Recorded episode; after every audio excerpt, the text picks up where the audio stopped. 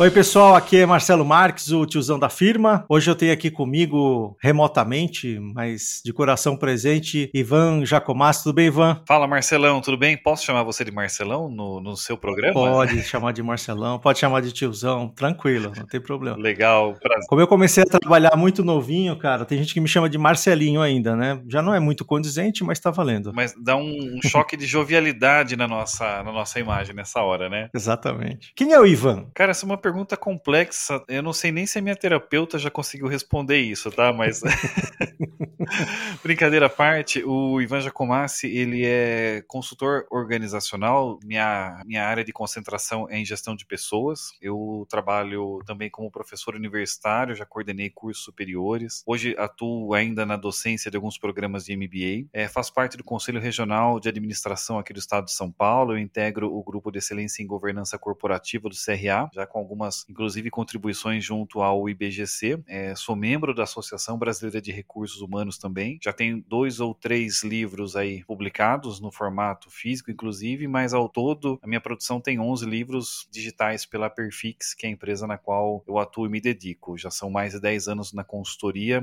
com mais de 50 projetos executados. Mais ou menos isso. Lado profissional, lado pessoal, marido da Josiane, pai da Maria Júlia e do João Pedro, um cara apaixonado pela vida, pelo estudo, gosta de esporte, gosta de corrida, esporte de montanha, gosta de brincar, se divertir e tentar levar as coisas de uma forma leve sempre. E super feliz de estar aqui com você, com o pessoal e se puder contribuir em alguma coisa, vai ser um prazer. Muito legal, Ivan. Você esqueceu de falar só que é uma mãe, é um apaixonado por Amparo. E um apaixonado pela grande Amparo, né? Por sinal, né? Uma das maiores pequenas cidades do nosso interior aqui de São Paulo, um polo de desenvolvimento fantástico. Olha, temos uma gastronomia aqui interessante. Para quem nos ouve, conheçam a cidade. Se quiser gravar um programa só no Tour de Amparo, tamo junto também, viu? Opa, vamos sim. Se der certo, a gente vai fazer isso também. Tô interessado ainda naquelas dicas que vocês me deram outro dia lá na gravação com ah, vocês. tem muita coisa boa em Amparo que não é.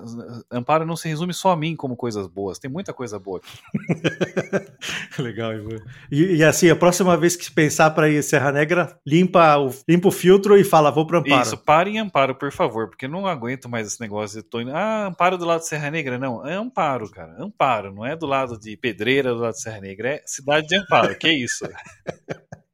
Legal, Ivan. Ivan, a gente queria bater um papo hoje aqui para falar um pouco é, dessa coisa do home office com o Covid, que agora falam do modelo híbrido, né? uhum. né? E eu tenho aqui, para confessar, nada de é, discussão científica, nada de longe disso, mas eu tenho notado que essa discussão de, do modelo híbrido aí após a, a pandemia, né, ou a quarentena, que foi mais que 40, né, na verdade, virou meio assunto de futebol e religião, né? Uhum. Todo mundo tem uma opinião, acaba, não chega em briga, mas você vê que não tem assim uma unanimidade no assunto, né? Então eu queria saber aí você com essa esse enfoque bastante forte em gestão de pessoas, o que, que você acha dessa coisa de a gente voltar para o trabalho no modelo híbrido e tem gente que talvez nem vá votar para o modelo híbrido, vai votar para o trabalho, digamos, indo todo dia para o escritório e tem gente que vai vir home office puro, né? Vai trabalhar de casa. Como que você está vendo isso, Ivan? Perfeito, Marcelo. É, tem uma coisa interessante no Brasil que é um país onde parece que nada se constrói consenso, né? É, dificilmente aqui você estabelece um consenso geral sobre algo. O processo de home office nas empresas é, foi uma questão muito interessante e para nós, talvez, como por estar numa consultoria de gestão de pessoas, tem essa conexão direta com o mundo do trabalho, né? O RH ele acaba assistindo, geralmente como parceiro de negócios, a maioria das áreas, nós acompanhamos de uma forma muito profunda processo de ida para o home office. E é, o que eu achei interessante no primeiro momento é que ferramentas e, e conceitos para atuar no home office já existiam há muito tempo, mas sempre houve uma resistência muito forte já antes da, da, da, da pandemia. Né? Você falava numa reunião virtual, as pessoas eram resistentes. É assim a última opção, né? Se não tem outra alternativa, vamos para uma reunião virtual e muitas vezes o pessoal já conectava se queixando que o virtual é chato, que isso e aquilo. E de repente deixou de ser uma opção e todo mundo foi catapultado para o modelo de home office, né? E foi a forceps realmente Não era mais uma questão de querer ou não querer, gostar ou não gostar. E o pessoal bateu muita cabeça. As empresas sofreram muito. A Perfix chegou no começo do processo mais grave da, da pandemia. Nós chegamos a inclusive, a mobilizar alguns grupos de outros RHs e oferecer materiais e, e praticamente consultoria gratuita para ajudar empresas, porque nós vimos o tamanho do problema que estava se formando naquela época. Parece que de repente assim é, trocou a localização geográfica do colaborador, o trabalho já não acontece. As equipes se descoordenaram, os gestores perderam a noção. É, acho que a gente vai poder até a, a, é, abordar um pouquinho sobre isso depois ao longo do programa, mas claro. até pegando o, a sua pergunta mais específica no início. Como que nós vemos essa questão do retorno? Uhum. Sim, existem aqueles que ainda são resistentes. Eu tenho alguns casos que eu acompanho pessoalmente, o pessoal quer voltar 100% para a base, não, não quer, não gostou do, da experiência. Às vezes, os gestores da camada mais alta é que não gostaram, que querem as pessoas de volta, mas de forma geral, o que nós observamos, dependendo do estudo, você tem uma variação nesse percentual, mas eu vejo que de forma geral, pelo menos 70% do mercado deve manter pelo menos um modelo híbrido, ou seja, adotar o home office realmente não como mais uma exceção, mas uma política efetiva é, na sua forma de gerenciamento da força de trabalho, né? É, tendo uma parte na localização física, na sede da empresa, e uma parte de forma totalmente digital, que tem muitas vantagens, né? Tem pontos de dor profundas, né? Tem questões que não se resolve só com infraestrutura, tem, mas tem vantagens muito fortes também no home office. E de forma geral as pessoas parecem que gostaram. E no, o que nós observamos é que deve ser sim uma tendência majoritária, pelo menos que seja mantido o um modelo híbrido, parte home office, uhum. parte é, local. Ivan, você falou aí do, da gestão nos níveis mais altos, né? A gente não pode obviamente dizer que é 100%, mas eu estou entendendo que na sua, na sua colocação que uma boa parte queira ter as pessoas ali fisicamente próximas, né? Eu, eu queria que você falasse um pouco disso, se isso é um problema é, de controle, se é um problema de insegurança, eu falo de insegurança de não ver as pessoas ali, mesmo que eu não interaja durante o dia com as pessoas, mas só o fato de vê-las ali me dá aquela segurança ou a sensação como gestor de que elas estão ali trabalhando. Então, o, o modelo de gestão brasileiro de liderança até parece muito rótulo, eu não, não gosto de generalização, mas Sim. explica um pouco o porquê dessa dificuldade. Muitos gestores é, ainda faziam o, o controle, né, e acho que a palavra é realmente controle das rotinas e dos processos e do trabalho das suas equipes, baseados em, em, em, em atividades tipicamente de supervisão, realmente de tomar conta, por exemplo, da rotina, né, do expediente. Então, o colaborador está chegando às 8 direitinho, ele está saindo às 17, está lá na mesa dele, ele está trabalhando ou está na internet? Ah, ele saiu tomar café. Opa, vai lá, chama de volta. Ô, fulano, tá passando muito tempo batendo papo aí, hein? Sabe aquela questão de uma gestão baseada muito em controle da, do que as pessoas estão fazendo e não tão focada realmente em resultado? Porque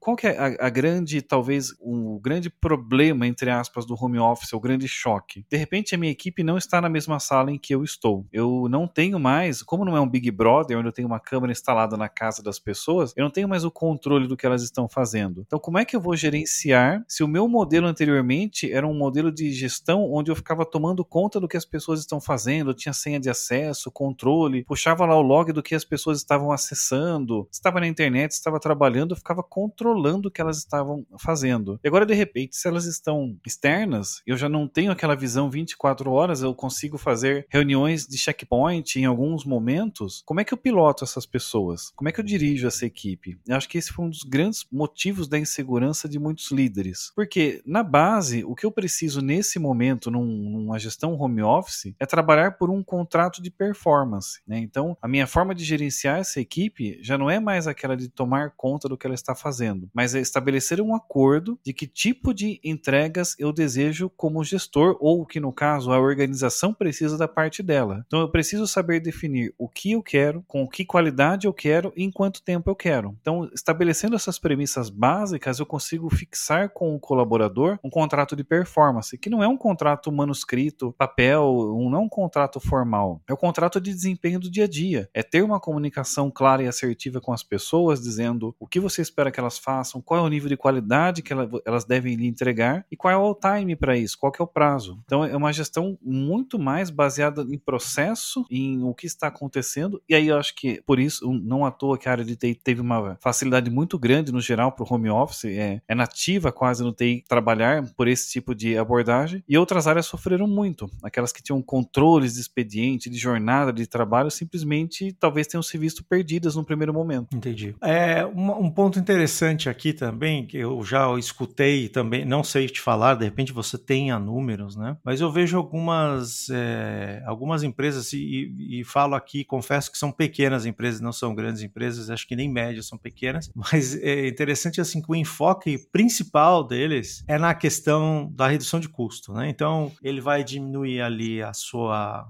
o seu escritório lá, a sua, basicamente escritório, né? Obviamente vai ter custos menores com a operação ali, energia elétrica, ar condicionado, enfim. E aí indo para um lugar menor, ou às vezes nem indo para lugar nenhum, né? Ele usa lá os escritórios que você paga por hora, ou tendo só uma sala para receber clientes ou fazer pequenas reuniões, né? É, qual a sua percepção? Não sei nem se temos números para isso, né? Mas é um grande motivador para as empresas esse tipo de abordagem para trazer home Muito office? interessante isso, Marcelo. Assim, eu gosto de classificar a abordagem do home office é, em duas estruturas de ganhos. Eu tenho os ganhos financeiros e os ganhos não financeiros. Sob esse ponto de vista dos ganhos financeiros, é, num primeiro momento, sim, eu tenho o, o custo de desalugar eventualmente imóveis. Então, legal, vou precisar de uma estrutura menor. Agora, ainda mais no caso das empresas é, pequenas, isso é interessante que nem sempre o ganho financeiro ele é tão expressivo. Né? Eu conversei, por exemplo, recentemente com uma empresa do setor imobiliário, que tem 400 e poucos colaboradores. O que acontece? Do ponto de vista imóvel físico, eu posso ter uma redução porque eu vou desalugar algumas salas onde eu estaria colocando essas pessoas. Agora, outros custos que surgiram, porque quando eu envio as pessoas para suas casas e digo vocês vão trabalhar daí, eu posso ter que resolver problemas de infraestrutura. Então, por exemplo, eu tinha antes um ganho de escala contratando um pacote mega power de internet para o imóvel onde a minha sede estava localizada. E agora, de repente, eu preciso ficar subsidiando 400 planos de internet segregados. Então, perdi o ganho de escala. Então, nem uhum. sempre o ganho financeiro ele, ele é nesse nível, ele, ele gera um ganho tão expressivo, né? Eu vi, eu vi casos cômicos, né? Até para não falar trágico, um, uma empresa que nós apoiamos, ela no processo de home office, como ela percebeu que muitas pessoas não tinham a estrutura é, mínima em casa para trabalhar, né? A pessoa estava lá com o notebook na mesa da cozinha. Então tava o cônjuge ali cozinhando, ela estava trabalhando, então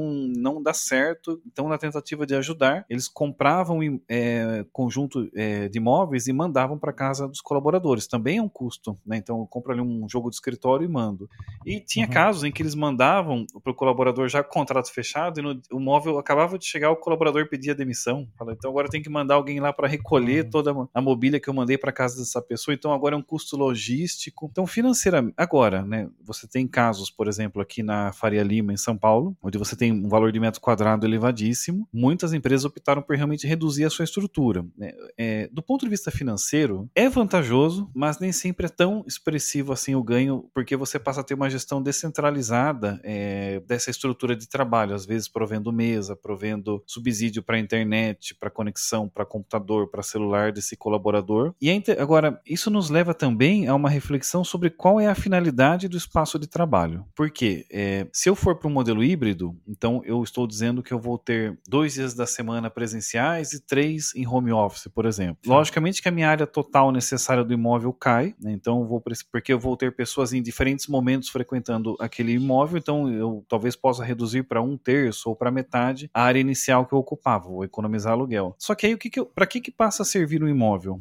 Do, do ele, tem, ele tem, passa a ter muito mais uma finalidade de confraternização e network dos colaboradores do que ser um espaço de trabalho clássico mesmo. Por quê? A pessoa está trabalhando na casa dela três dias. Nos outros dois dias eu simplesmente estou tirando ela da casa dela e colocando ela no escritório para continuar fazendo exatamente a mesma coisa. Ela estava despachando o documento, agora ela vai despachar. Eu só desloquei ela. Qual que é a utilidade e a finalidade disso? Muito baixa. Então, quando eu trago a empresa, a, a pessoa para dentro da empresa, para dentro do imóvel, aí é o, o objetivo tem que ser: eu vou integrar esse pessoal, vou trabalhar para fortalecer minha cultura, é, certas reuniões críticas, processos de interação sociais que são mais bem é, realizados, que têm vantagens em ser feitos fisicamente. Então, a concepção de espaço empresarial no modelo híbrido muda também. Né? Por que, que eu tenho o lugar alugado? Não é só para ter mesa e cadeira, só para a pessoa, ah, hoje eu trabalho lá e agora eu vou trabalhar aqui. Não. Quando eu estou na sede, tem que ter uma outra finalidade, tem que ter um processo de agregação diferente. Temos as vantagens não financeiras, que eu acho que é onde realmente você tem o ganho mais expressivo do home office, que é o que, o que, é, o que, que é o que faz as pessoas quererem permanecer em home office. Que essa é uma pergunta que nós temos que, que, que, que nos fazer. As pessoas querem continuar, né? Nós vemos lá que 70% das empresas pretendem continuar, não é só pelo ganho financeiro, os colaboradores querem também, eles estão tentando atender esses desejos. E as pessoas querem continuar em home office não porque a empresa está economizando. É claro que para eles é legal saber que a empresa está tendo uma desoneração parcial de alguns itens, mas na real eles querem continuar porque eles estão vendo vantagens pessoais, né? É, agora eu tenho um ganho de tempo no meu dia a dia,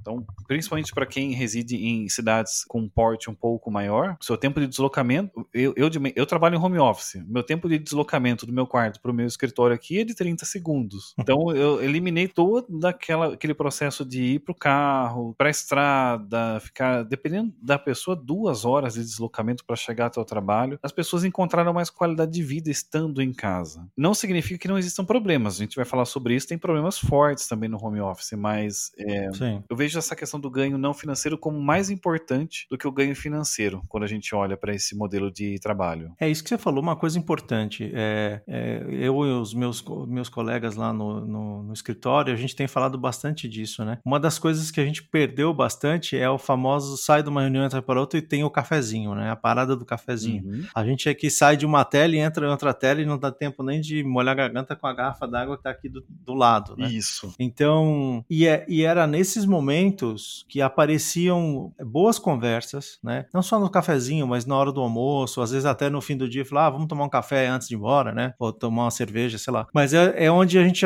tinha bastante troca de ideias, né? Ou, ou, ou falar do que estava trabalhando, e, e, sempre aparecia alguma coisa interessante. Não vou falar que toda a conversa aparecia, mas eu acho que esses momentos, como você chamou de socialização, são super importantes realmente para a gente ter é, ideias é, para solucionar um problema ou ter novas ideias para implementar. Eu acho conhecer gente nova também, né? Que é outra coisa também importante. Quanta gente entrou no escritório que eu nunca vi, né? Pessoalmente não vi e, e, e nem por tele, né? Porque a pessoa talvez não queira ligar a câmera e tal. Enfim, é, é bem interessante esse ponto que, que você trouxe, né? E ainda, ainda nesse ponto, é, eu tenho visto algumas matérias, Ivan, é, lá nos Estados Unidos, que é óbvio, eles têm uma situação completamente diferente econômica da nossa, né? Até o modelo, os arranjos de trabalho são diferentes. Mas é, eu tenho visto muito o que eles estão chamando de Great Resignation, né? Que as pessoas estão pedindo as contas é, porque com o, a quarentena eles viram como ficar em casa ou de repente trabalhar num local diferente foi muito melhor para eles, menos estressante, ficaram mais tempo com a família, tiveram mais tempo para ler um livro, para estudar, ou para ter lazer, qualquer outra coisa que fosse diferente daquela rotina, né? E obviamente lá eles têm muitas oportunidades de trabalho, então para eles é fácil talvez abrir mão de um trabalho, ir para uma outra cidade, talvez ganhar até menos, mas ganhar na qualidade de vida. Você vê aqui no Brasil, eu não digo talvez na base, talvez a gente não tenha tanto isso, né? Mas eu diria, digamos, no topo da pirâmide, de, eh, pensando em qualificação, a gente terá algo parecido aqui, talvez em menor escala? É, eu, eu vejo no, no, no Brasil uma ausência de mão de obra qualificada muito grande né, uma dificuldade muito grande para as posições mais estratégicas. Então, eu acredito na seguinte situação: para profissões de alta especialização e demanda, onde as pessoas têm a possibilidade de fazer uma escolha, já tem uma situação financeira mais estabelecida, tem possibilidades de trabalho diferentes, sem dúvida a tendência é procurar por qualidade de vida tem sido uma, uma expressão muito recorrente de forma geral, que nós temos visto quando você fala de home office, de pandemia, que realmente realmente, é, quer, quer ver uma coisa muito interessante? Até antes de 2020, se durante uma videoconferência, de repente, o, o seu filho pequeno aparecesse no meio da, da videoconferência, isso seria motivo de um constrangimento, né, incomensurável. Nossa, apareceu Sim. no meio, meu filho apareceu no meio da reunião com meu chefe, coisa terrível, fiquei super constrangido. E agora, é, as pessoas, assim, realmente a vida, é, as pessoas perceberam que elas não viram chave. Isso que é uma coisa que eu acho que é interessante.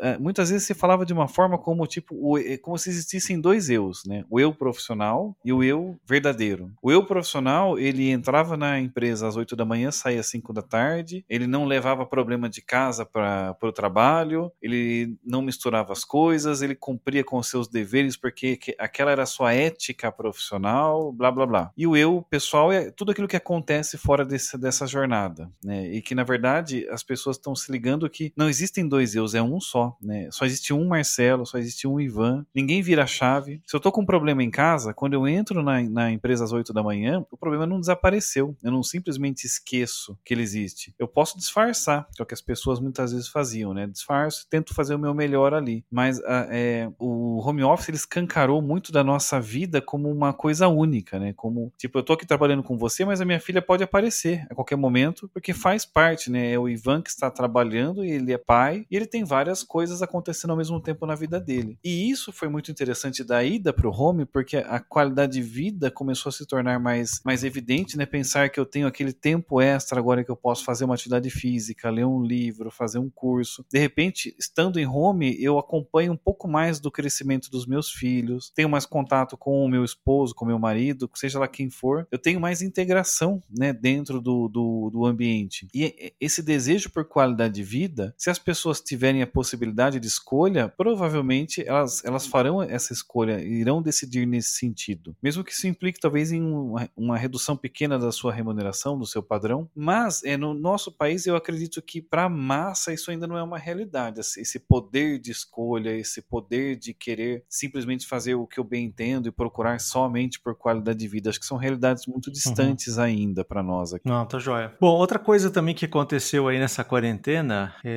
aqui saindo um pouco de home office, mas da quarentena também, porque eu acho que é, uma, é um tema importante, acho que para a gente abordar também é, em relação à gestão, né? É, muitos casos de burnout, muitos casos de, de ansiedade, né? Crise de ansiedade. O que que isso representa como desafio para a gestão né, de pessoas e para a liderança, seja a liderança mais alta ou a de liderança direta? Porque sempre existiram esses casos, né? Mas não nessa quantidade, né? Que a gente observou e que a gente escutou, né? É, o que, que os gestores precisam fazer ou precisam se preparar, na sua opinião, Ivan, para eu não sei nem se a palavra é, é deixar isso mais fácil para as pessoas ou orientá-las melhor, né? O que, que, que, a gente precisa como gestor se preparar para um caso desse? Que, que, como que você é um vê isso? É um mega desafio, Marcelo. É, é muito, assim, realmente nós observamos uma explosão de, de problemas de ordem de saúde mental durante a pandemia. Isso não é para menos. O ser humano ele é um ser social. Uma questão direta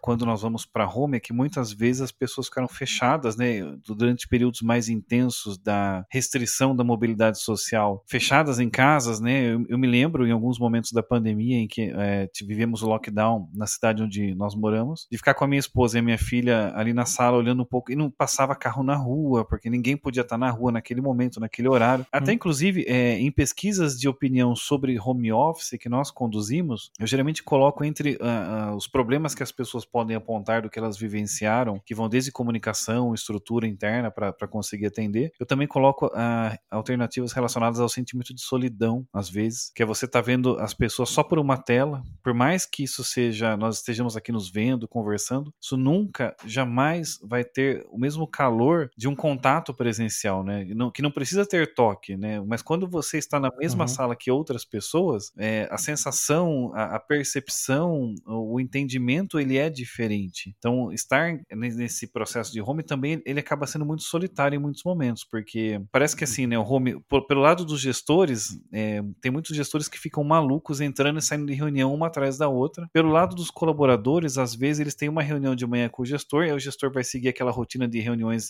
malucas, e a pessoa vai passar o resto do dia fazendo as atividades dela, e vem até aquela sensação de solidão. Como nós estávamos num momento de coletividade em, em que, de forma generalizada, se falava muito sobre quais eram as palavras mais é, citadas, né? Primeiro, pandemia, que é uma palavra terrível, né? Que já é assustadora. Sim. Depois de pandemia, você falava em crise, você falava em morte, você falava em desemprego, eram expressões negativas que eram disseminadas de forma recorrente na mídia, nas redes sociais, né? Nos grupos. Se você tem um grupo do WhatsApp na família, alguém botava alguma notícia ali de alguma empresa que estava fechando, sem contar o estresse social que nós vivemos também no Brasil, que foi muito forte, né? A questão aí não estou fazendo defesa e nem ataque a, nenhuma, a nenhum espectro político, mas no Brasil não Sim. existe uma coerência política entre as esferas federal, os estados, os municípios, não tem uma coesão, você não sente que tem uma liderança uníssona, né? Parece que tem, na verdade, são brigas, é ver quem manda mais ou menos, quem está certo, quem está errado. Então tudo isso contribui para criar uma ansiedade, porque assim, a ansiedade, ela é aquele medo do futuro, né? Porque assim, eu sei que vai ter um amanhã, eu espero que tenha um amanhã para mim, né? Só que a questão é como vai ser esse amanhã e se eu não consigo como ser humano construir uma visão desse amanhã, eu entro num processo de ansiedade, porque eu não tenho essa clareza, eu não tenho, eu não consigo construir minimamente uma expectativa, eu não sei se a minha empresa vai continuar, se vai fechar, se o país vai acabar, se vai implodir, se minha mãe vai morrer, se minha família, eu não sei, eu não, eu não sei. Então, isso cria aquela palpitação, aquela ansiedade. E isso um dia, dois dias, uma semana, duas semanas, um mês, dois meses, três meses, não tem status emocional que aguente. As pessoas adoecem mesmo, né? Nem todos têm a estrutura emocional para lidar com tanto tempo de situação de estresse. E aí você falou sobre a questão do papel do líder. Isso é muito importante. Às vezes a, as pessoas confundem a questão de como que um gestor pode atuar com relação à equipe dele. Né? Às vezes eu já vi gestores dizendo, ah, mas eu não tenho culpa se a pessoa está estressada. De fato, culpa você não tem, não é questão de culpa. A capacidade que o gestor precisa é primária é capacidade de acolhimento e empatia. Isso já faz muita diferença na vida das pessoas, mais do que elas pensam. É, às vezes o seu colaborador, é, ele está com um medo muito grande porque a esposa dele perdeu o emprego, por exemplo. Você fala, olha, eu como gestor não posso resolver isso. Sim, você não pode, mas você pode mostrar empatia. Às vezes é um bate-papo com alguém da sua equipe e sim, escuta, é, escuta ativa, ouvir. Assim, o que está acontecendo? Deixa a pessoa falar, fala, poxa, eu entendo você, sabe? Eu compreendo. É estar, é se colocar no lugar do outro e falar, olha, no seu lugar eu também acho que sentiria isso. Que coisa, só de ouvir e mostrar empatia, né, acolher a equipe, ele já passa a ser um, um líder muito melhor e as pessoas tendo esse acolhimento e vendo a empatia, isso de alguma forma, dentro da nossa mente, isso nos causa conforto. E eu acho que a, a escuta, né, como você disse, é importante.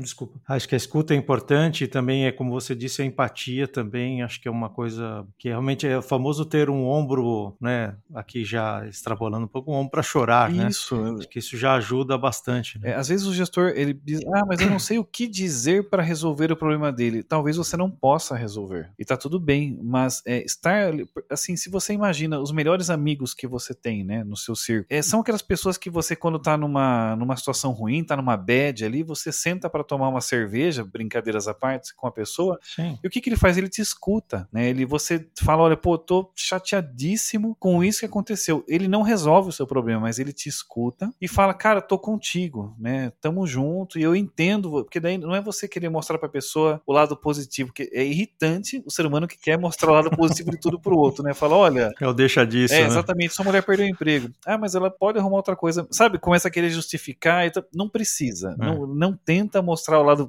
o lado positivo. Mas ouve, é. acolhe, que é o que o, o, seu melhor amigo faria por você. Te ouviria. Ouça a sua equipe, né? Porque o gestor é, não é aquela pessoa que tem que estar tá com a mão na massa. Ele, ele tá articulando as pessoas, integrando a equipe, entendendo a equipe, ouvindo. A escutativa é muito importante. Não, e eu acho que uma coisa também, acho não, né? Eu, inclusive a orientação que a gente tem recebido onde trabalho, e eu entendo que ela é super importante. Eu mesmo fui um caso, de, eu tive é, crise de ansiedade, né? A melhor coisa que a gente tem para falar para uma pessoa assim, busque ajuda. Ou dar o ouvido, obviamente, né? Dar o ombro lá, porque acho que é importante mesmo. Mas é, a melhor coisa é a gente fazer com que essa pessoa é, seja encaminhada ou ela vá buscar ajuda profissional, né? Essa ajuda profissional é super importante, seja de um psicólogo, seja de um psiquiatra, um clínico geral, qualquer coisa, né? Desde que seja uma ajuda profissional, vai ser super importante aí né, nesses casos, né? Sim, é, alguns casos, né? Geralmente nós conseguimos lidar por conta própria com os nossos sentimentos, mas se está pesando muito e você está vendo que isso está prejudicando, é, é, esse encaminhamento é muito importante para um profissional especializado, alguém que é treinado uhum. para te ajudar a lidar com aquela situação. Ivan, é, tem alguma outra coisa de nesse trabalho híbrido é, ou no home office, né, como a gente muitos têm falado, mas a gente tem falado também de trabalho híbrido híbrido que você acha importante que tanto a, os funcionários, né, os colaboradores, como os gestores devam,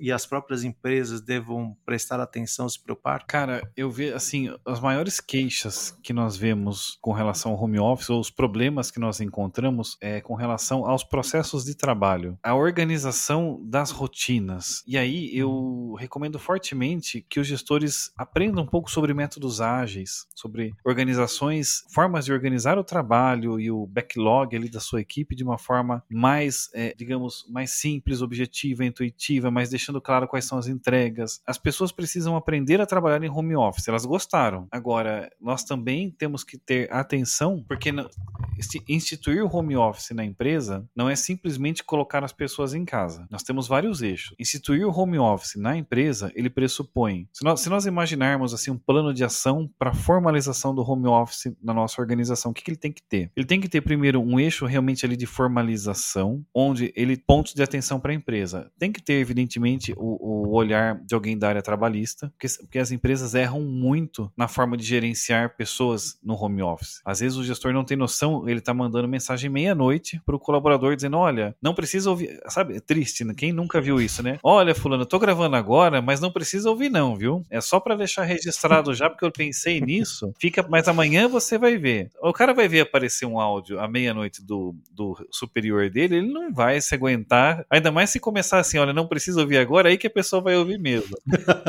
e pode estragar até a noite Exatamente. dele, dependendo do assunto, né? Então, é, alguém da área trabalhista com relação a quais são os limites e as obrigações. Então, devo prover quais estruturas para quem foi para home office, qual é a minha obrigação como empresa, quais são os meus limites em, ter, em relação ao horário, jornada. Então, tem que ter o olhar, tem que ter alguém da área trabalhista que dê essa essa regra de conduta. Tem que ter, o, o, ainda dentro da formalização, realmente a padronização das qual é a sua política de home office. Isso tem que estar, tá, a empresa tem que ter isso promulgado. Então, quais são os critérios para que alguém possa ir ou não para o home? Quais são os critérios para que alguém seja retirado do home e volte para o trabalho somente presencial? Isso tem que estar, tá, as regras do jogo têm que estar muito claras. Então, esse eixo de formalização é pilar básico e tem que ser seguido, porque senão as pessoas começam a bater cabeça, se confundem, e se você não tem o olhar trabalhista, você pode ter um contrair um passivo lá na frente gigante, né? E aí aquilo que seria barato acaba saindo mais caro. Então tem que ter esse eixo. E do eixo é, da parte de, de gestão de pessoas, nós temos que ter trabalhos específicos com os líderes. Os nossos líderes têm que ser treinados para é, praticar métodos de gestão eficientes num sistema onde as pessoas não estão na mesma localização física. Talvez você tenha uma pessoa no Maranhão, uma no Rio Grande do Sul, ou simplesmente espalhados pela cidade. Mas fato é, eles não estão no, no mesmo ambiente de, de, trabalho, você não está no Big Brother vendo o que eles estão fazendo. Então eu preciso de métodos de gestão que sejam eficientes para esse tipo de, de situação. Eu tenho que trabalhar minha liderança dentro disso, aprender, é, ensiná-la a, a, trabalhar corretamente os contratos de performance com a equipe. E nós temos que ter também o trabalho com os próprios colaboradores, porque estar em casa também é, é desafiador para o colaborador. Porque, querendo ou não, né, aí inverte, né? Se pelo lado do gestor não tem ninguém para tomar conta, agora que eu estou em casa, a minha responsabilidade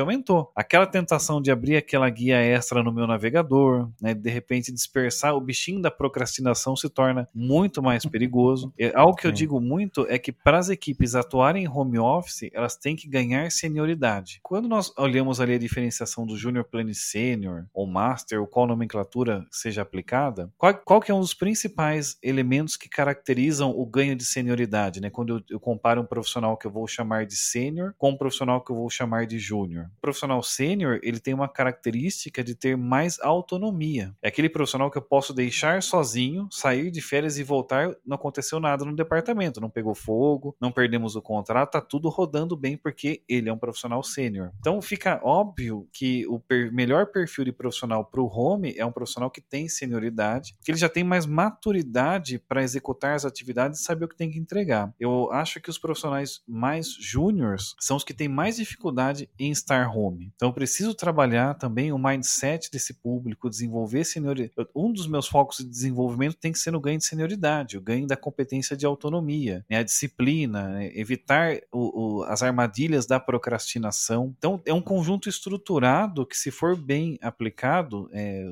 desde que esteja suportado por boas ferramentas de trabalho, que faz o home office dar certo. E aí nós vamos colher os lados positivos, os aspectos positivos do home, né? O ganho de qualidade de vida, de tempo, todos esses pontos bons e não vamos amargar os pontos negativos do home, né? Que nós vemos N casos de queixas de, de colaboradores dizendo que o trabalho ficou mais desorganizado, que enxergam que ficaram menos produtivos, é, que tem dificuldade de entender qual é a demanda, dificuldade de comunicação, dificuldade de estrutura. Então nós temos que fugir desses, dessas armadilhas e colar nos benefícios do que o home pode trazer para nós. Legal, Ivan. Nossa, quanta coisa boa sobre home. É, mas vamos mudar de assunto? Vamos falar do outro Ivan?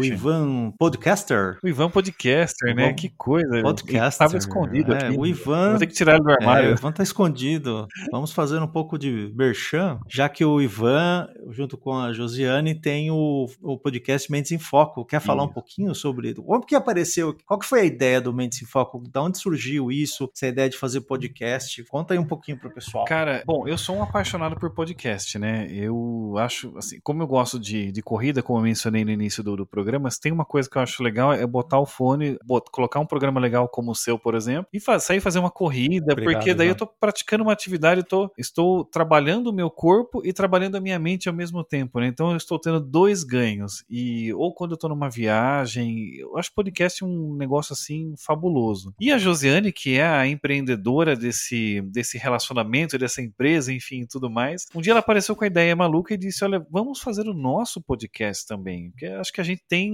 nós temos, porque nós estávamos sentindo a necessidade até de ter um programa de geração de conteúdo para os nossos clientes, para a nossa base. E aí começamos muito humildemente na gravação. O Murilo Gun disse que se você não sente vergonha das primeiras versões do que você fez, é porque você demorou muito para colocar no ar. Então eu, eu, acho que eu devo dizer que felizmente eu tenho muita vergonha nos meus primeiros programas.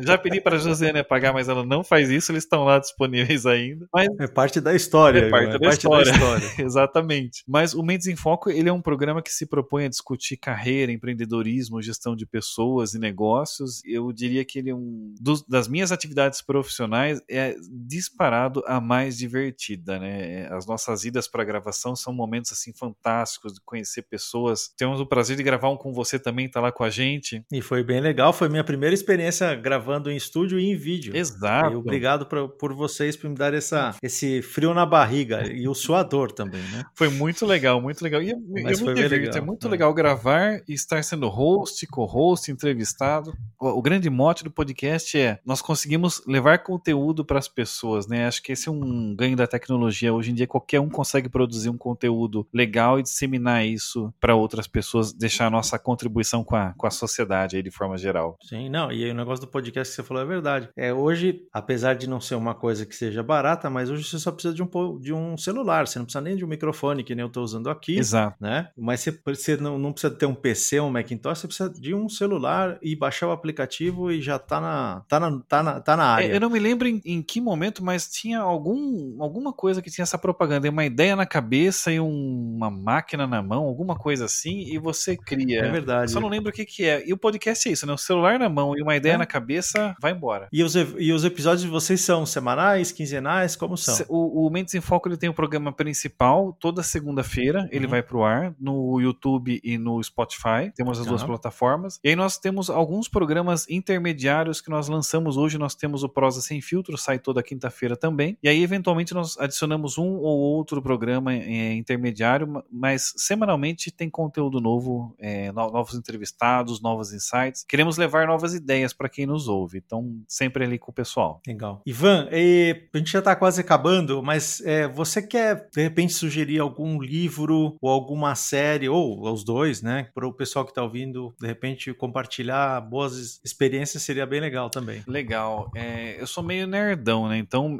as minhas dicas de livro, acho que elas acabam sendo. Eu, você, eu gosto de ler economia e ciência, para você ter uma ideia. Mas olha, se eu pudesse dar uma ideia de livro que eu acho que, que me fez é, pensar muito sobre o mundo futuro, eu uhum. deixaria a dica do 21 lições para o século 21, do Yuval Harari. É o mesmo autor que publicou Sapiens, Uma Breve História da Humanidade. Sim. Dois livros excelentes, né? É, mas acho que o 21, dentro do, do, nosso, da nossa ideia até de programa aqui, podcast, do que nós estamos conversando, nesse livro, uhum. o Yuval ele fala muito sobre a perspectiva de carreira, de futuro, de organização da nossa sociedade. Acho que agrega muito valor, seria muito legal. É, se nós se uma dica de, de, de, filme ou série. Enquanto você pensa, a 19 dica das 21 deve ser cria um podcast. Exato. Sim, crio que. Crie seu próprio podcast e coloque ele no ar. Coloque a sua ideia para rodar. Exato, exatamente. Não, você, que, você não lembra o que você assistiu por último aí, ou que você está assistindo? Cara, eu queria sugerir um. Eu vou sugerir um seriado meio maluco, tá? Uhum. Mas eu achei interessante Vambora. um seriado é, chamado Se, é, S-E-E, é de, de ver mesmo. Tá, em inglês. Isso. Uhum. Eu só não me lembro agora se ele está disponível na Netflix também. Mas o que, que é interessante nesse seriado, o, as pessoas, a humanidade, ela teve uma grande guerra, um grande, grande cataclisma global, é, doenças disseminadas e os seres humanos perderam a visão. E aí nesse seriado, as, todas as pessoas são cegas. Elas só, elas só se valem dos sentidos, dos outros sentidos, a audição, o olfato, paladar, tato, enfim. No time dessa série começam a nascer algumas novas pessoas que têm o dom da visão no, novamente. Aí a pegada, ela é muito interessante que ela, ela, quando eu assisti, ela me fez pensar muito realmente do quanto nós somos dependentes de uma determinada, de um determinado sentido e quantas coisas escapam ao nosso redor que são captados pelos outros. Né? Quando você vê no seriado as pessoas desprovidas de visão, quanto elas exploram a, o ouvir, o sentir é, e até a intuição, isso é muito explorado. E você realmente para para pensar, fala, nossa, será que quanta coisa eu deixo de captar do meu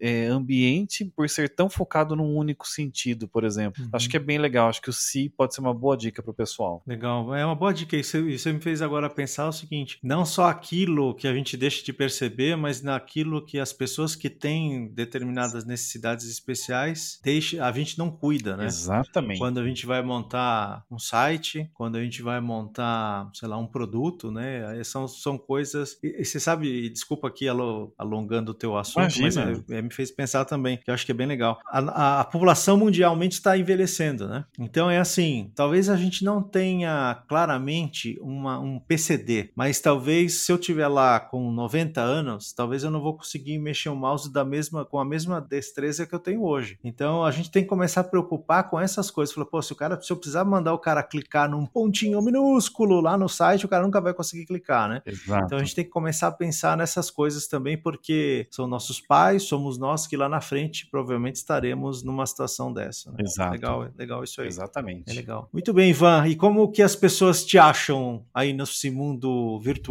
Vamos lá. É, eu não sou eu não sou nada ativo. Eu ia dizer que eu não sou muito ativo, eu não sou quase nada ativo em redes sociais. Não, uhum. não é a minha forma favorita de manifestação. Mas vocês me encontram é, mais facilmente no, no LinkedIn, Ivan Jacomassi. Com dois S, né, Ivan? Isso. Jacomassi com J e dois S. Exato, né? SSI. E I no final. Exatamente. Isso. É, Insta Instagram também. Agora acho que é Jacomassi Ivan. Olha só, você vê que eu uso tanto que eu tenho até dúvida de qual que é o meu endereço. Mas com certeza pelo LinkedIn, o Ivan Jacomassi encontra facilmente lá pela Perfix Consultoria, vão me, vão me achar. Muito bem. Ivan, muito obrigado pelo seu tempo, pela sua contribuição, foi um papo muito legal. Valeu mesmo, um abração. Muito obrigado, Marcelo. Abraço, pessoal. Obrigado pela oportunidade e até uma próxima.